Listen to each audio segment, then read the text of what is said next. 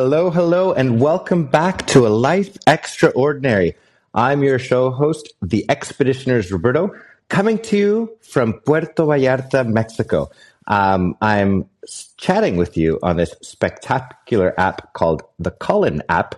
And uh, what makes this app really unique is the ability uh, to be interacting with fans, with speakers, and with people all around. But today, today is an exciting day because I've got an interview with Jillian Brown.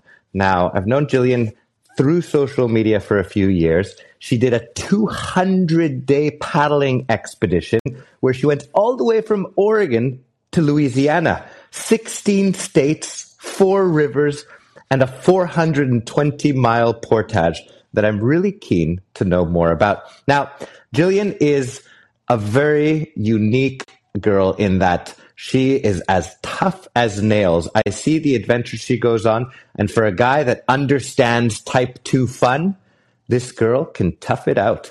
Um, she's a photographer, a speaker, a mental health advocate, a writer, explorer, and one thing that not too many people know about is that she's also an artist. And I was perusing her Instagram page earlier and uh, looking at some of the art that she draws and creates. And I'm like, I had no idea about this side of you. So I'll invite Jillian to come on board as a speaker now.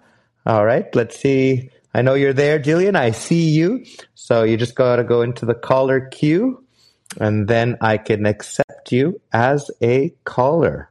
Let's see now. Here we go. Now you just got to unmute your microphone. Here we go. Hi, Perfect. Jillian. Yes. Hi. How are you? Yes, I can hear you perfectly. Amazing. H- how are, Thank you. not at all. Not at all. Bring your phone a little bit closer to you, just so I could get uh, best best audio. Where are you now? I am currently in Cultus Lake, British Columbia. Okay, I have no idea where that is. So geographically, Oh, you don't know where Cultus Lake is? No. Um, well, you're, well I, you're a BC adventurer, so you're going to have to come visit Cultus Lake sometime because you'll love it as a paddler too. But it's um, maybe 10 minutes up from, or down, I guess, from Chilliwack. Okay. Yep. Um, so southern southern BC, um, And- right along the American border, essentially. Right, where most Canadians live along the border of Canada and the US. Yeah. Yeah. And ac- access to backcountry adventures in the area?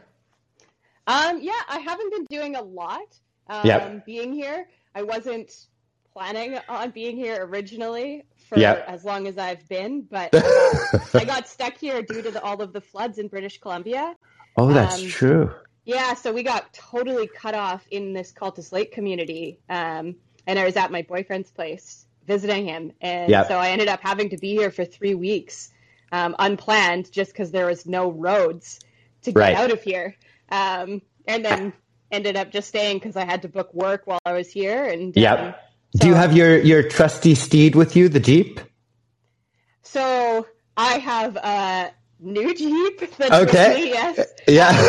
my my trusty famous white 96 Jeep Cherokee uh, blew up in the summertime. Yeah, so right, that's a that's a dramatic way for it to go. it had it had to go out with uh, with class and style. That's Right. sure. After all of the adventures that that thing went on and took me on, um, yeah, it, it definitely definitely uh, did did it with class. That's And, sure. and how, how exactly did that happen? How does it like just like are you driving and then you're like, hey, that's smoke coming from the hood. Maybe I should pull over, or is it just like an explosion, or is it a flame? How how does that? How does Well, the car? there, Ex- there was a little bit of build up to it originally. Um, uh, there were two things that happened. The transmission kind of went, so it wasn't shifting properly, and Right. then well, a caliper on the same at this exact same time, a caliper seized, right? and so I actually pissed my pants. It just about, it just about took me off of um, the Highline Road, you might know, out in British Columbia. It's like this one lane, the most terrifying. en- Envision the most terrifying mountain road yeah. possible. That's one lane, um, super high up, just straight drops on the side Oh, jeez. and all of that happened on that road and there's no cell service out there of course. so yeah, I, I literally pissed myself and then managed to get to this um, this little we call him Hippie Rick's organic farm area and connect to his Wi-Fi to to call somebody. Um, and but yeah, that that that is quite dramatic. You know those those winding uh, single lane highways, no signal. It seems like the, the car just wanted to to let you go in proper I, fashion. I, I, think so. It, it, it, didn't make it out of that community, um, that little tiny native community there. I managed to putter it down there, and that's where it stayed and it got donated to the community there so the the right. youth and the youth and the kids can work on it because it all that was at that point i had put a bunch i got the transmission fixed i got a whole bunch of things fixed but um but then it overheated it blew up so it's a fun project for youth to learn on. right. was brand new tires. It had a bunch of like money that was just sunk into it. So like I can't can't deal with this anymore. and, and, did you get to, a trucker or a friend to pick you up and take you out? Because I'm sure you were toting a bunch of gear in your, your car as well, no? Um, I ended up um, having to pay one of the locals to um, to get me home to get you out of there. Oh, jeez. Yeah. Well, well, definitely uh, dramatic to say the least. Yeah. well, th- thanks a lot for joining me today. Um, the last time I saw you was you, when you were doing a presentation at an Overland event pre-pandemic. Um, and you had that, uh, I think, vehicle behind you, and I was like, it had such character. Um, and and I know that uh, that a vehicle you tend to like I don't know, not fall in love with it, but in a way, it's got you go through so many difficulties with your trusty steed that uh, that it's hard to let them go sometimes, even though they're past their due date. oh yeah, that one, that one in particular, that it, it was stolen right after that Overland rally where we met. It was oh, stolen no. with all my gear in it. it oh, um, but it had, but it had taken me all over the country, across Canada a couple times. I lived in it for seventy three days. Um, and then I, when I was homeless, I had it at that time too. So I had it beside me and lived in it a little bit at that time. Um, that, yeah, all right. So, it, then, so, yeah. So let's back. let, let, let, let's let's backtrack a little bit. So you were where? When did? So you said the term homeless, and I think there's a differentiator between van life and homeless. So, so take us back a little bit, and I'd, I'd love to give our listeners a background into um, into first. You're an expeditioner. You started going on uh, big canoe trips and kayak adventures, uh, and then was that pri- Were you doing that prior to becoming homeless, or did you become an adventurer after being homeless? All of the big ones that you're referring to came afterwards. Um, okay. I've always been an adventurer at heart and outdoors outdoors person um, and exploring and that kind of thing. That's how I grew up. So that was always in me. But yeah, the the pushing pushing limitations came after. Right. So you so this was around what age that uh, that you were by the curb per se? Um. So I the homeless part would have been in 2015. Yep. Um. So six years and, ago now. And how how did that come about, if I can ask? Um, yeah, like of what? course. Yeah. Yeah, you can ask anything. I'm an open okay. book. Very All right. um, for sure. And yeah, if it's something that it goes negative, I usually yeah. try to make it into positive to kind of avoid that that yep. side of it. Um, but um, yeah, so so that stemmed from in 2010. I moved to British Columbia from mm-hmm. um, from Manitoba yeah. I grew up, as well as Northwestern Ontario. Um, and I was really, I was struggling mentally there to be inspired. I'd finished kind of a university program. Mm-hmm. And what, what program dad, did you did you study, or were you in? So, so I, I took fine arts for a couple years, and then yep. I got accepted into um, a photography program in a private um, school yeah. um, called Prairie View School of Photography, which is a very intensive diploma program um, for ten months so I did that and graduated, and then um, uh, yeah, like I said, I was struggling quite a bit. Yep. My dad invited me on like a business trip to Vancouver. Uh-huh. Went along, rented a car and drove up the Sea to Sky, so from Vancouver up through Squamish, Whistler, Pemberton, and completely fell in love. I know the feeling. Later, yeah, right? A week later, I had packed up all my things and drove Yeah. out there. And to this day, I swear my mom has not forgiven my dad for that one. Um, you should have never invited her on that trip. How Yeah. dare you? yeah, exactly. Um, I- go ahead. and you and you say homeless, but isn't like it sounds to me almost like when you're doing a road trip that a ways, isn't it more like van life? Because I also was arriving into Whistler with a Pathfinder loaded with gear, but and I didn't have a home at the time when I was arriving as well, around 2000 and oof, that would be like around the same time, like 2015 or so. Um, but I didn't consider myself homeless. I considered it more van life. What what differentiates it there to for you to use that term? So when I moved out, which I, was what I was just referring to, that to BC, that was 2010, Yeah. and that was where I got a job working for a dog sled company, got involved with that, fell in love with that sport as well as a musher there, and we started a life together. Um, Oh, cool. We ended up breeding dogs, and we ended up starting our own dog sled company in Golden and Yeah. rescued sled dogs from all over Canada. Um, but that relationship was abusive from essentially the start. Mhm. And it was five and a half years we were together, and to and it was abusive basically for that entire time. Oh wow. And I finally, um, through meeting, I'm going to drop a name here that, uh, that I'm sure you're going to know, Kirby Yeah. Brown. Debbie Brown. Um, it does ring He- a bell. He's the general manager of the Sea to Sky Gondola. He ran Okay. Blackcomb Snowmobile or Blackcomb Mountain, Whistler Blackcomb. Um, I'm sure if you saw him, you would know him. Yeah. A very sweet, kind man. Uh, Uh-huh. Met him randomly at the Watershed Grill, famous place in Squamish.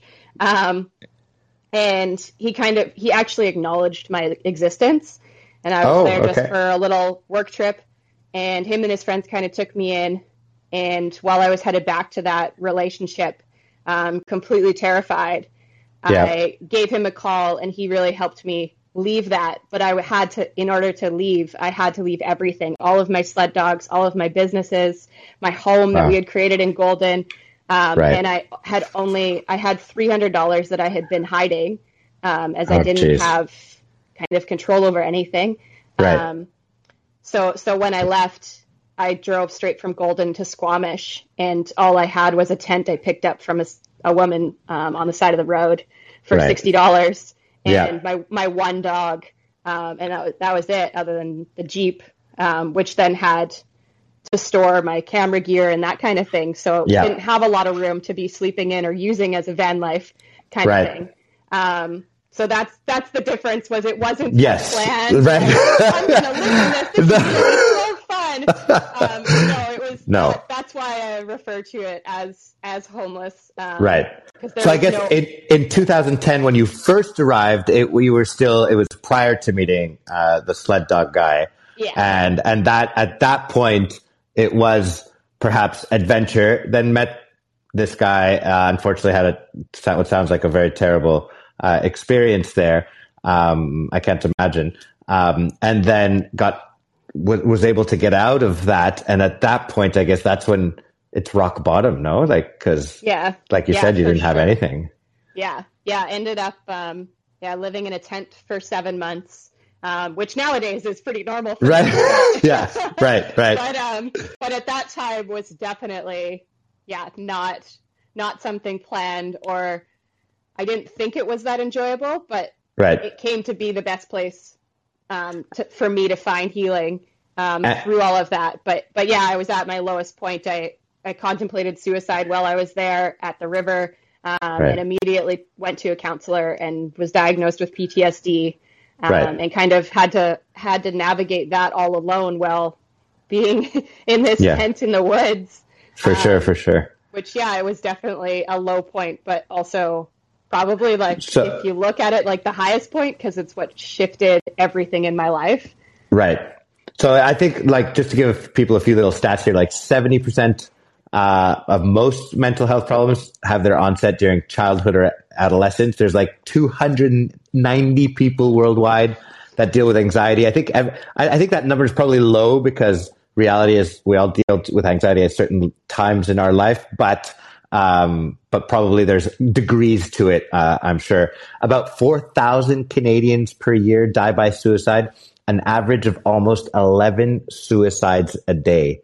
Um, so this, you know, this is something very real, and I, I find it's it's something that people talk more often about and uh, used to be taboo. So I really appreciate you being so open uh, about all of this. I think it takes enormous strength to lay out one's life uh, on the table like that publicly. So I tip my hat uh, to you, Jillian, on that. And from reading some of your, your posts on social, you know, I, I feel that at this transition stage, it seems like this is where you got at this point the strength and the the whole change in life to do bigger expeditions and adventures.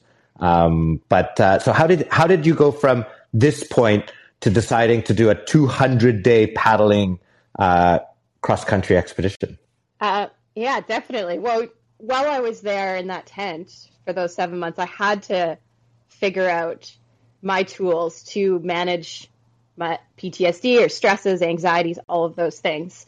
Um, and and through that, I it really shifted my mindset to back how I grew up and being out on the water all the time, growing up on a small island um, in northwestern Ontario with my grandparents, where it's instilled in us work ethic. And if you want to have fun, you have to put in that that time and dedication to achieve a goal or um, work towards a goal in some mm-hmm. way. Um, so there was a lot of reconnecting to that way of of life as a child. Um, yeah. And so they, all, they, was it uh, you said it's your grandparents that instilled this foundation in you? Our our whole family really had yeah. that mentality. I got I, I, was really lucky to have my great grandparents alive. Oh wow. Um, yeah, and, and my great grandpa he passed away in his 90s and we still would bring him out to our cabin and he'd still be trying to go out and sail trying to go out and kayak and trying to like cut the hedges and everything. We're like, Grandpa, you can't go right. on. So how Get down from that tree, Grandpa. yeah, anything. But um, but just to and so, that, just sheer determination and passion for yeah. the things that are that he loved in life. Um, yeah, and you said uh, kayak. You you mentioned some paddle sports there. So paddling, canoeing, kayaking was something that you've done since your youth. Oh yeah, for sure. Yeah, my my great grandpa had a kayak and then my grandma um, had an aluminum canoe that she bought when she was 17. She saved up and bought, and it was still there. It's a um, classic, those aluminum canoes. oh yeah, it weighs like who knows, God knows how much, but yeah, they're amazing. Yeah, and um, they have like dents, and you could almost like do you remember that dent came from uh, when we wrapped it around X Rock? right? Yeah. It's, the, the, yeah. There's, it's so funny. Um, and so, my grandma always tells that story when you pull that out. Like, Grandma, we know the story how you yeah. how it came to be. right. so so you had this. So so I'll let you keep going on this. So you you've you had this foundation of uh, a work ethic, uh, paddling, and then how did that lead you to to do like something so so grand um, and sure. and exhausting? Yeah. Um, so it stemmed with it started with kind of smaller expeditions. Um, yep.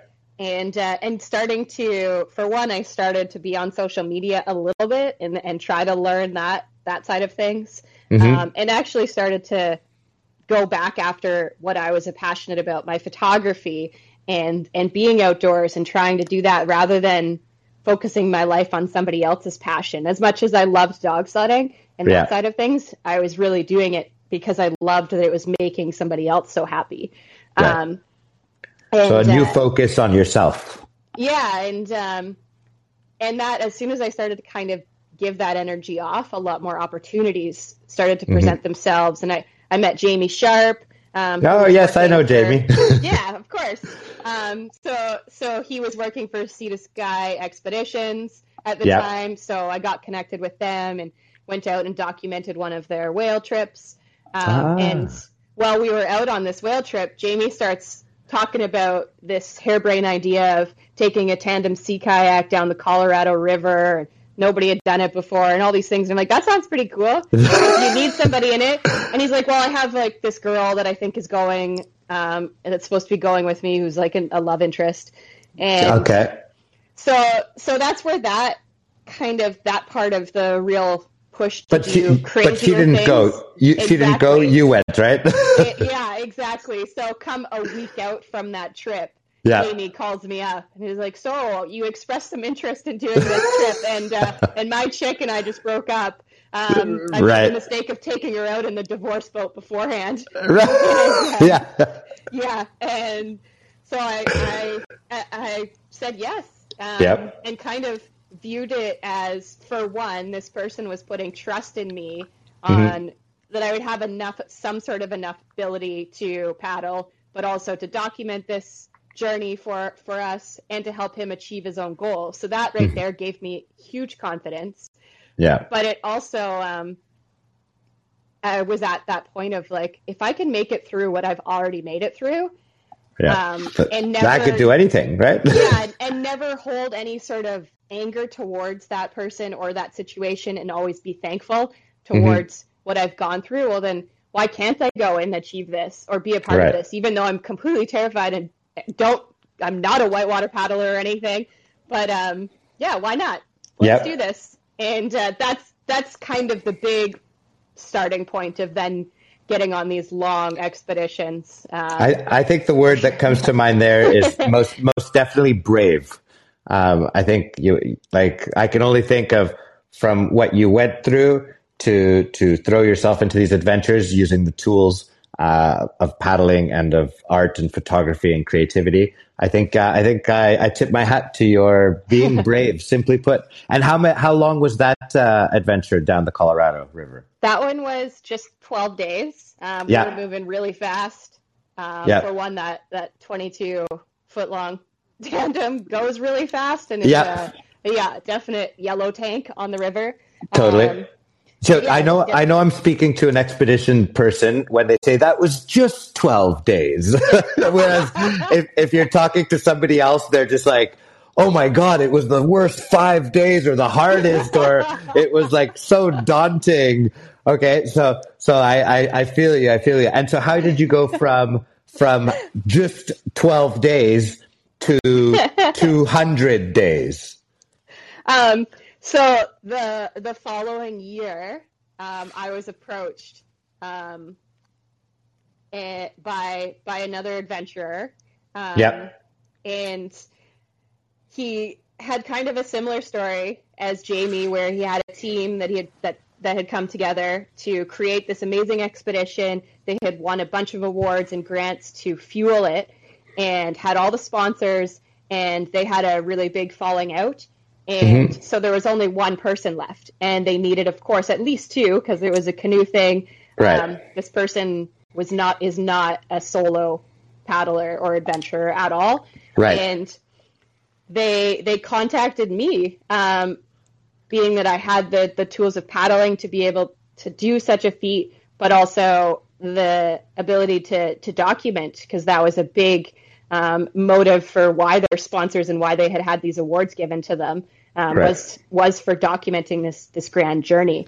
Um, and yeah, and again, it was that thought of like, holy cow, all these sponsors, all these brands know who I am and Yeah. are coming together to call me up and, and suggest me because they put a, ca- a basically a casting call out and Right. that I heard and uh, and I didn't apply or anything and they called me and asked and it was a it was like the biggest honor Yeah. but um I, happened to be in Winnipeg visiting my parents when they called me and I, I immediately I'm like I want to say yes just give me one second and, and turn to my parents and I'm like so how do you feel about having a dog for like 250 days oh, that was all I thought about. That was all. I'm like, I can figure out like, Logistics. of- my place. Yeah. I can figure out some money for like paying bills while I'm away for that amount of time. That's all easy. But I got to figure out my dog. Dog, yeah, yeah. as soon as my parents said yes, then I am like, yeah, I'm in. I can do that. wow. so that's how the journey came about. Right. And that what was your was that your first experience with sponsors or had you had, had a bit of it with Jamie on the Colorado River as well? Yeah, I had had a bit with Jamie. Um, a little bit prior to to him, I had gained a few um, Yeah. That had that had approached me through my photography, um, and then through the connection of Jamie, and we had a lot of magazine articles and, and interviews after that. Because you're Um, you're a writer as well, no? Yeah, yeah, Yeah, yeah, yeah. we we we. I understand you. We wear many hats. But- yeah. Um, yeah, so we so that was kind of how a lot of these brands and stuff already knew of me, which Yeah. I still was like, how did they like? I don't understand this. I'm just helping a friend achieve a goal, kind of thing. yeah, Um, but yeah, I had started to then also learn a lot more about approaching um, and writing sponsors yeah, um, through that whole process. So, so yeah, at that point when I did the cross America trip, I was pretty good at at knowing that communication um, and Yeah. and and also asking what they were, were looking for right. um, too. So. And 200 days. Um, so that started at what time of the year, and then kind of ended at what time of the year? That started April 28th. We put Yeah. it on the Columbia River um, in Astoria, Oregon. And I finished um, late fall. You finished solo, or you finished I together? finished solo. Okay, so somewhere in these 200 uh, days, there was some interesting, juicy story. Yeah. Um, well, let's just say that there was a reason that he was the only one left at the very start. Right? and that that that information was not explained to me prior to because Right. it might have changed my thought process on saying yes to it Yep. um, and i figured that out on day 100 that i could no longer support that basically what the way i word it is there was no longer room for his ego and another person in that canoe Gotcha. And so, how did you split the canoe? Did you cut it in half? Yeah. Um, nope. So originally, it, I arranged with some some of my kayaking sponsors. Um, I called them up and they arranged a kayak and paddles and all these things for me in St. Louis. And the plan was I was simply just going to go in the in a kayak and I was going to continue to do the job that I had signed up for because I Mhm. don't I didn't want to not keep going. I didn't want to let anyone down. I didn't want to let sponsors down and not be doing my job. So Yeah. the idea was I'd be in a kayak. Everything would now be separate. I could camp somewhere different if I wanted um, and have a lot more freedom. But we would just tell everyone I'm simply going into a kayak to give a different perspective on the story.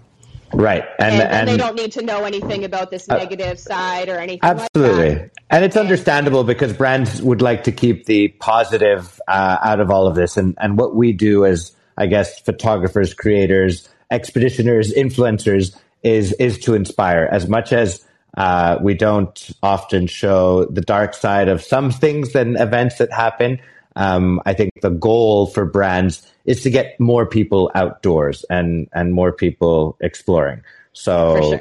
so I think that that's definitely understandable. And you Yeah. uh, you've been sea kayak. So this one was a single uh, sea Yeah. kayak. I'm obviously.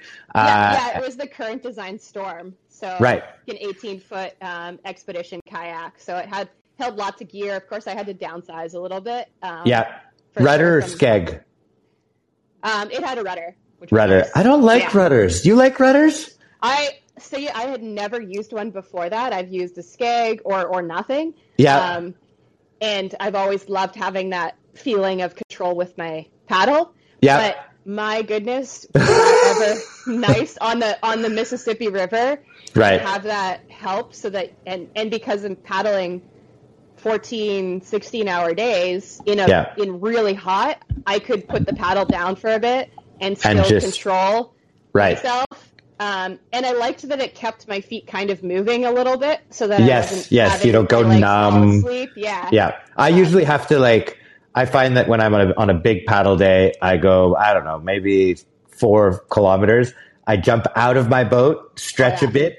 And then when I get back in the boat, that I'm, then I'm good for like another 20. But, but it takes like a little pause near the beginning for me to get my, into the flow of things and not to feel numb or I'm also six foot one. You're like five foot nothing, no? five five but yeah I'm But-. I fit in a kayak pretty perfect yes. yeah. Um, I definitely do the same. Luckily, I, I guess luckily, um, being not lucky in a lot of ways, but being female, you have to stop to pee anyways. That- yes, So that's true. It's a nice little stretch break every time. Um, Yes. And then because it was so hot down there, I would in the south, um, I'd jump in and go for a little swim, which was a nice stretch too. Um, Uh, no then- alligators, crocodiles. You said Oh, there were like- alligators and stuff. Yeah, yeah. oh, oh, yeah, yeah, yeah, yeah, for- sure. I went for a swim with one at one um, at one camp, which was Well, awesome. as in, as in, you saw it before you went in, Oh, or yeah. you saw it Yeah. while you were in. no, it was it was there. Um, that Your was, marbles were a bit loose that day, or it was, it's like a bucket list thing. I've I've always wanted to be that close, but like interact with for one any wildlife, not not Yeah, on like that- an unsafe level, but um, but I was But- always this alligator was always in sight for me, and Right. it's not like I went up and tried to touch it or anything. I went was the sat in water murky? and oh yeah, you can't see shit in the Oh, Mississippi. oh, jeez! And like, you're not like like this is the the the list of bucket things that I do not want to do. The I don't know what you would call it, like the things you don't ever put in the bucket. But these, but the thing is, is because it's so murky, there could be a different alligator in that water. that Absolutely. So really, uh, like either I stay completely out of the water because it's murky and there's that fear of well, there could be an alligator or there could be something in there, or I push through and think, well, at least that like either I'm gonna go in or I'm not, kind of thing. And this one was far enough away, Wow. and I could see it that I was like, well, this is smart, even though there could be alligators under the water right now. I don't I don't know if that's the word I would use this time. I don't you know alligators like to go like they'll they they can't see very much uh, in murky water so they they tend to go up to a log and just like chunk on it just to see if it was something that might have been edible. So that's the diff like for me between sharks and alligators I've been on scuba dives where like here in Puerto Vallarta, I've been on a dive here before where the guy I was diving with, he's like, he just made the sign that we were to go back up. And I, and it was just him and I. And I'm like, we, we just been down here for like five minutes and we're at 40 feet or so. So we go back up and we get in the boat and I'm like, Hey, what's up? He's like, Oh yeah, I just saw an alligator or a crocodile. I'm not sure which of the two it was.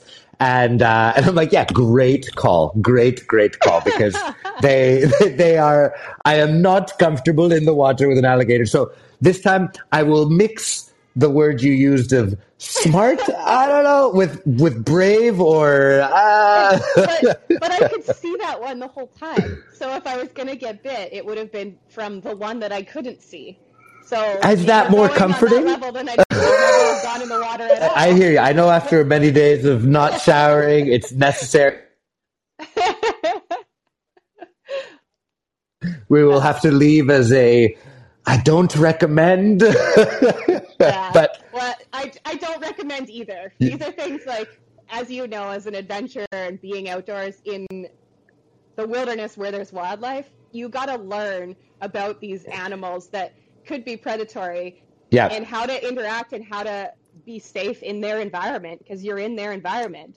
for sure. I feel So- I, I feel safer with a grizzly at hundred feet or seventy feet than I do in water that I could see an alligator because somehow there's the thought that uh, wait a second, the alligator is watching me because if I can see it, it can see me, and that's not very great.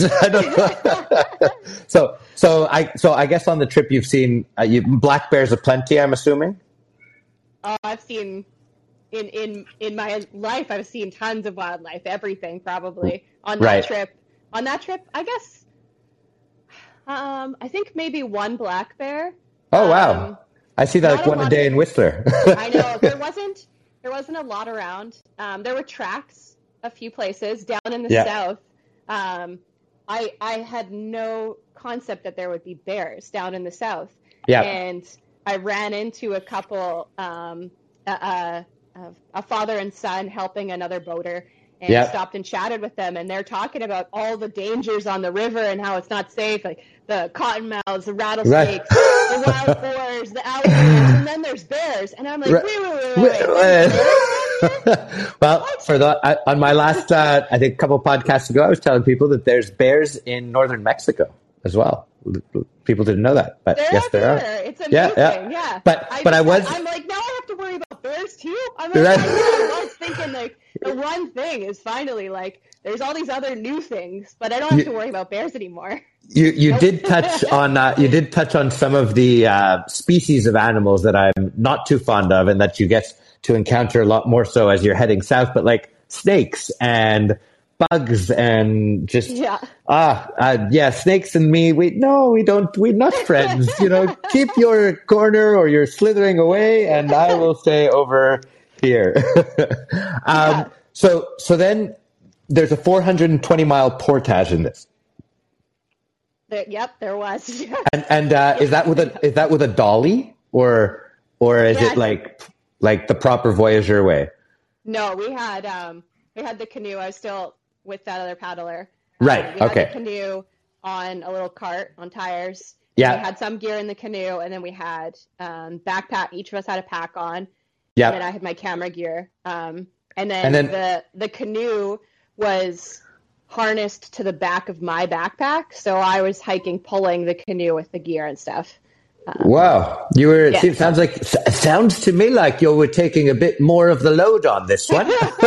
Just uh, You can maybe say that a lot of the things on that. that, sure. that that sounded like a telling laugh.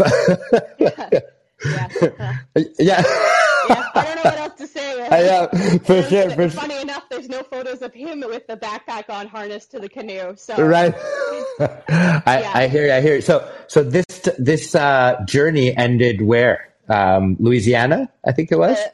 the, um, the the whole trip Yeah. um, went from Oregon to I finished in Baton Rouge, Louisiana, um, and that was at that point I was pretty just mentally drained um, Yeah. when I ended up solo. So so when I that whole plan of going into the kayak and still continuing on that lasted for one one night to all of us together. He got another person in the boat, which he threw out um, later horribly. Right.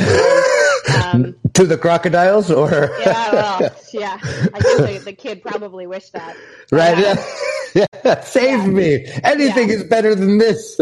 yeah. Um, but uh, but the the next the we spent all one night all camped together, and then the next night we were all invited to stay um, at a river angel. They're called so somebody who is offering support in some way to people Yeah. paddling these rivers. Oh, And cool.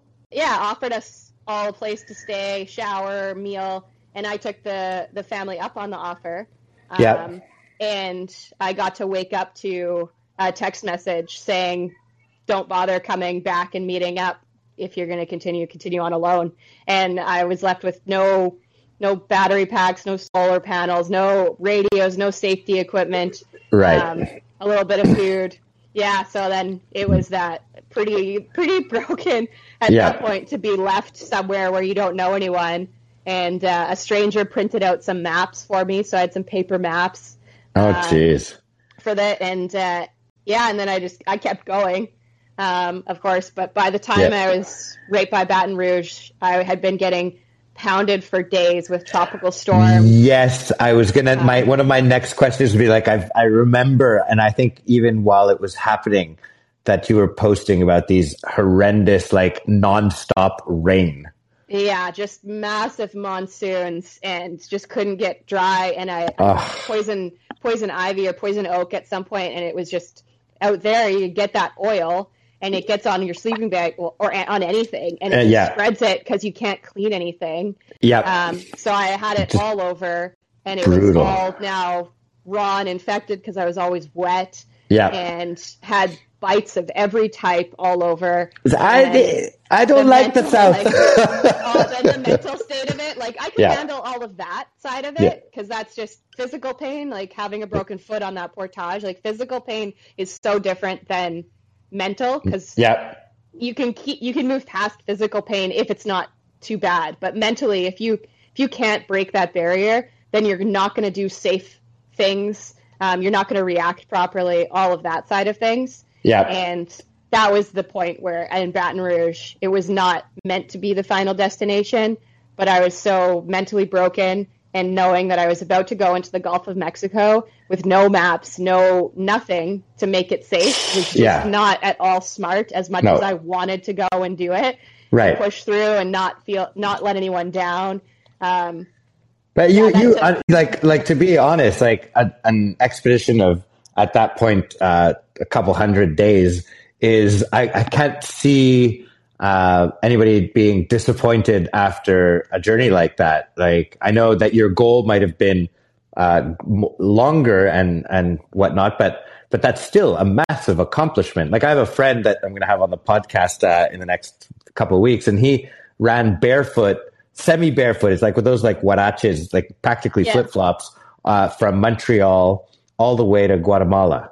And wow. and he felt like he was disappointing people a little bit because he didn't run all the way to Argentina. And I'm like, uh, dude, that's pretty good. it's, yeah, it's one of those. It's like it's pretty. It's probably the hardest barrier as an adventurer to to view it in an achievement sense when it's not the goal. Right.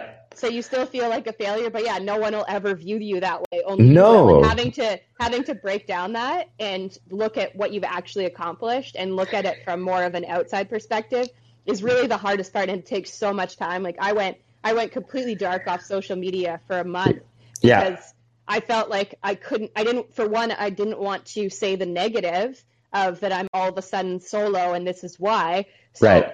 that for one I'm always very open and honest and I felt like I was now not being truthful about what happened. So that was weighing on me. And everybody just wanted to know that. All of our sponsors, yeah. like all of the magazines and newspapers, they all wanted to know, well, how did you get solo? And I, I right. that was like the last thing that I think that you want to talk about. about. Like, what about like how was the rain on day number twelve that you were going in the monsoon, and how were yeah. the bugs and the snakes, and um, you know, there's the a lot a lot of people that see camping or expeditions have no idea of the discomfort that often goes hand in hand with these types of things because you could be peppy and doing like all right yeah i just stopped off a 30 kilometer day and i feel great and the day after is great and it's been sunny and the food's been good. And then there's the days of like oh i really don't want to get out of my sleeping bag. Everything is sore. I've got blisters on my feet my gear is all wet. The last thing I want to put on is my wet gear. There's barely any good food left. There's barely any food left, or there is no food left except that half jar of peanut butter that I'm sticking my fingers in because, like a madman, because I'm just desperate to get some some energy. So I, I get you. I I uh, and I applaud you because these the the things and that adventure and and other ones that you have done, I find uh, are epics, and you you cannot take away from that. Yeah. The funny part that you didn't that you left out and that I find that all of us who are adventure photographers in particular or making like doing documentary stuff yeah. is that we never mention the fact that we're also staying up later and getting up earlier and to shoot to, put, to, yeah to do all Yay. the editing to get emails to sponsors to do all that stuff Yeah, we're also running on a lot less sleep than a normal person who is uh, doing that. It's like, like the, the, oh. person that I was paddling with. Yeah. They got to go to bed at eight o'clock or whenever they finished their meal. I had to stay up two hours and, later to download photos, to charge up the computer, to then yep. send emails, to get all that out. And, and then, then just as you're finishing, to yep. be able to document now all the morning routines. So you're also doing your the camp routine that everyone yep. else is doing, but you're also documenting that camp routine. So you're so you're strained mentally doing that and thinking about that while you're doing your normal routine that everyone else is doing, plus then the extra weight of all of your camera equipment yeah, you're yeah. having to bring. There's so much stuff that is so funny yeah. that as those people like yourself um, who are doing that, we never really bring that up. No, and uh, this totally not thought of as like as an adventure photographer. An, you're not thought of as like an athlete or anything. You're just thinking right. like you're a photographer. Well, what if like we have to be super? We have to be way more capable. Absolutely. and uh, and I've always looked. A lot of people have all, often asked me like, "Oh, who do you look up to?" And I'm like, "Well, you know, people like Freya Hoffmeister that's done like these epic kayaking expeditions, but particularly yeah. people like Pablo Durana, who's like a Nat Geo photographer, videographer that used to go to my school. And what what I look up to is the uh, appreciation for toting the gear and shooting because I, it's every if you're every moment that you're on these expeditions and adventures you're like oh i want to get this shot and i want to capture that. And okay so now i have to get out of my boat. I have to set up a camera over there. Re-paddle twice the section that I do just to get that shot, get the gear back in, make sure that I don't kill the camera by dropping it in the water while I'm trying to do this as fast as possible so that I'm also making distance. And then I've got to charge the stuff at night. And then at night, when I'm just about to go to bed and I'm like done the transferring of whatever needed to be done, oh man, the stars are out. Let me set up a time lapse and let me get out of the time lapse. and then whenever I'm in the tent and I've got a time lapse going on, there's like this little corner of fear in the back of my mind that's like, oh, is it going to start raining? So the moment I start hearing drops on the tent is like, yeah. I jump out of my sleeping bag, put on my Crocs or whatever I got at the time, and bolt out to realize that it was just like a tiny amount of rain. That being said, other times it has been like you hear the first seven drops and the speed yeah. that they come at, you're like, oh, this is about to get much worse. And you grab the camera, you jump in the tent, and then it's like torrential. So, yeah. so it could be, yeah, yeah. And then, and then there's times where you're like, uh oh, I'm hearing torrential and I'm not out of my sleeping bag yet. So, so there's a lot definitely to be said for the creative that comes uh, to shoot. And in my case, I've, for this particular reason, and I think that you speak of your companions that you've had and the not so great ones as well. I only go on adventures with people that I'm extremely comfortable with. And my friends that, that I have done this, uh, a lot of my expeditions with are the type of people that they're like, they know that I'm going to stop 10 times in a day to shoot. They know that some days I might not even feel like like paddling or doing anything that day because I want to shoot and I need to shoot and I need to to create content because that's how I make a living and that's how I make the, the, the, the adventure happen. And it's just a yeah. cycle that has to be done. And these are the type of guys that, that I love going on adventures with because they get me on that point with so many, I've tried with other people before and they're like, Oh, you get that like impatient look of like, oh, you're stopping again, or yeah. you're, and you're just like, yeah. well, no, no, this is, and then you take some shots of them and show them after, and they're like, wow, that was amazing, and you're like, yeah, I know, uh, but we need to stop in order to create that content. Yeah. So, so I think you know, it's a, it's a many hat thing here that that uh, that we do, and, and that you've done on these adventures. But I guess we're we're overdue for a paddling trip uh, coming up because I, I think we understand each other. I know. We've, we've kind of hit on that before in uh, in messages and stuff, and then every yep. time that we randomly pass on the highway, we both yeah. always have our vehicles totally adventure mobiles, and I'm like, yes. Where are you going? Like that's all I'm yeah. thinking. Where are you going? Where did you just come from? absolutely, absolutely. Well, we'll we'll have to to make it happen for sure. And you, I was it with Jamie. I saw uh, some pictures with some TRAK kayaks as well. What was that um, with that with Jamie? Well, so I know the TRAK guys, um, Nolan and um, and that crew. So I, every time I go over to the island, I stay at the TRAK place now that they're there. Um, right. I camp out in their backyard and connect with them. Um, oh, that's wicked. Because these these yeah. TRAK uh, for people that are unaware that these TRAK kayaks, uh, like our expedition boats, and actually TRAK was our first sponsor 10, 11, 12 years ago um, that uh, there are these kayaks that fold into a, a, golf bag. It used to be a golf bag, now it's a much nicer bag, but really neat. They've got three hydraulic jacks, uh, and you can stuff the front and the back of the kayaks with as much gear as you want, and you can change, adjust the rocker. The only thing I, I was never a huge fan of with the boats is that if you are in some really big waves and you're starting to get a lot of water uh, into the boat, that uh, it, it it's it's a big glove. oh yeah. So so so you can get a good chunk uh, going in, and then it's better to to pull over. Like if you're in a big big wave scenario and there's just been a bit too much coming in, um, that's the only thing that I've been like, ah, all right, not my favorite. So, but aside from that, I find them to be absolutely beautiful, beautiful yeah, rides. They are they're beautiful, super cool boats. Um, yeah. And I've also been a part of the paddling, the Pacific Paddling Symposium. Um, for a couple of years out on yeah. Vancouver Island. So I've got to know so many paddlers from all over the world through that. Right. And then that kind of that community of really like long distance expedition, pushing kind of limits within in particular sea kayaking. Yeah. Kind of small. Um, right. And very, at least very, very connected. Yes, um, definitely. So, it's, a, it's a small community. The niche, like the niche of sea kayakers and then sea kayakers that actually do multi day trips is like even smaller. Yeah. Yeah. So so you say any name, we all kind of know each other. Um, Yes. I think, or or know of each other, and I'm like, I've dreamed of paddling with that person, or whatever it is. Yeah. I, I chatted with that person the other day. I, I've got uh, two uh, two Wilderness Systems boats on the way. Uh, Nice. That should be arriving to my door soon. Awesome. I have, I have one um, Wilderness System that Valhalla Pure in Squamish. Um, Oh, nice. Gave me. It was one of their rental ones, and they gave Yeah. it to me. So, oh, that's Yeah. wicked! And and Yeah. and I, I love to hear that they gave because then they appreciate that They- what you're what you're doing. And these boats Yeah. are, are pretty penny. They're 2,500, 3,500 bucks uh, for for most of them.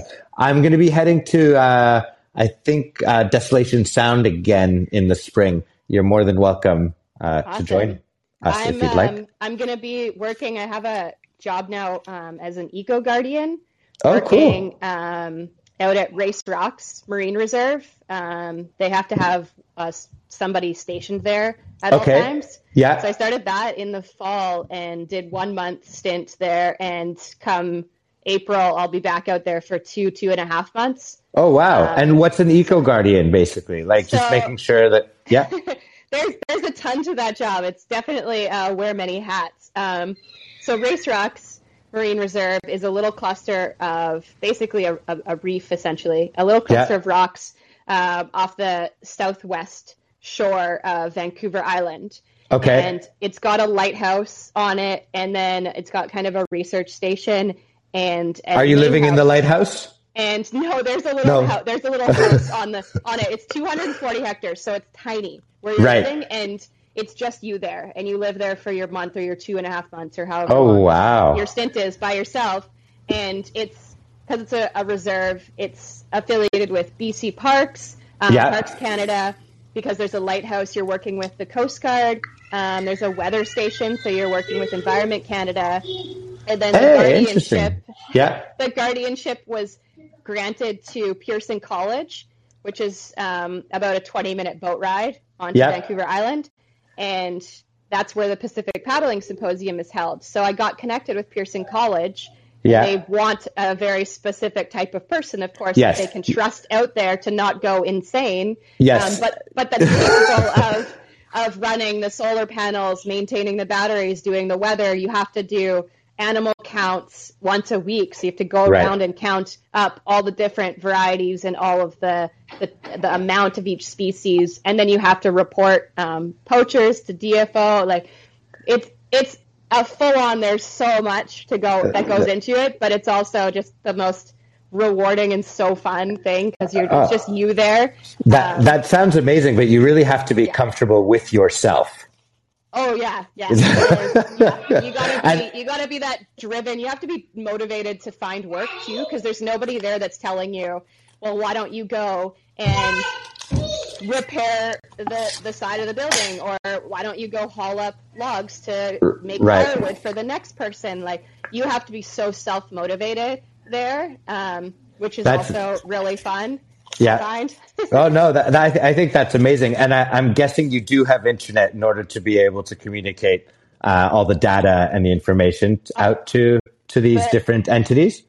The Wi-Fi and cell service there is better than anywhere else because of all the the weather Right. stations and the Coast Guard all of those communications needing to work perfectly. That you can be up at the top of the lighthouse and doing like interviews and stuff. And Oh, yeah, wicked! it's, it's so fun. Well, maybe we'll have to do another interview when you are at the top of the lighthouse looking out and about. But I hope Oh, that yeah, bef- sure. before then that we'll get out uh, get paddling. It sounds like April you're doing, so it would have to be sometime in March.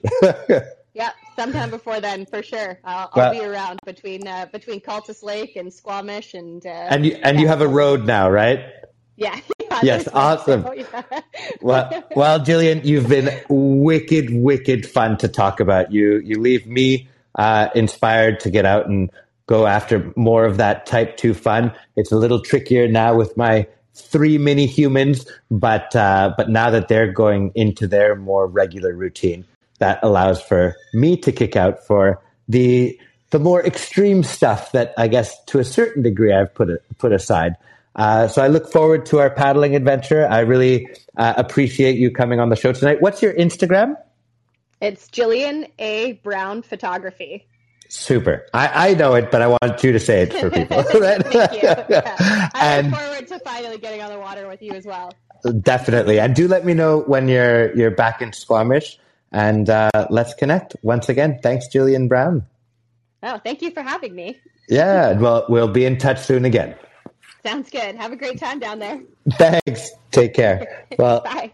super nice, super nice to have uh, Jillian on the show. She she lives uh, her own version of a life extraordinary, and she has the most one. You know, one of the things that you can't see um, when you're listening is uh, obviously the person and whatnot, but she has a million dollar smile. Just one of those smiles that you could probably hear it in her voice uh, when she speaks. That you can't help yourself but smile when you see her do so. So, um, so I, I tip my hat to this lady extraordinary. Um, she she's done so many different things that uh, that I understand when it comes to to expeditions. So it's really nice to talk to people that you're kindred spirits with because you have a similar lifestyle. And when she chats about us crossing on the road and stuff, you know, more often than not, both of us have sea kayaks uh, or some type of vessels on our roofs, uh, which which speaks to the similar interests that we have. So, uh, very very interesting woman. I invite you to check out her Instagram and, and follow her journey and give her some support. Um, lots of interesting stuff about anything from paddling to uh, mental health, and of course, I didn't even get to chat about, and I meant to ask her about her her art and her drawings because they look spectacular as well. So do take head on over there, take a look, and uh, and that's about it. I better get packing because tomorrow I head back to Whistler, Canada, for a quick stint up in the mountains. So I hope you all enjoyed the show tonight. I really appreciate everyone listening, and we'll see you next time. I'm Roberto for a Life Extraordinary Expeditioner out.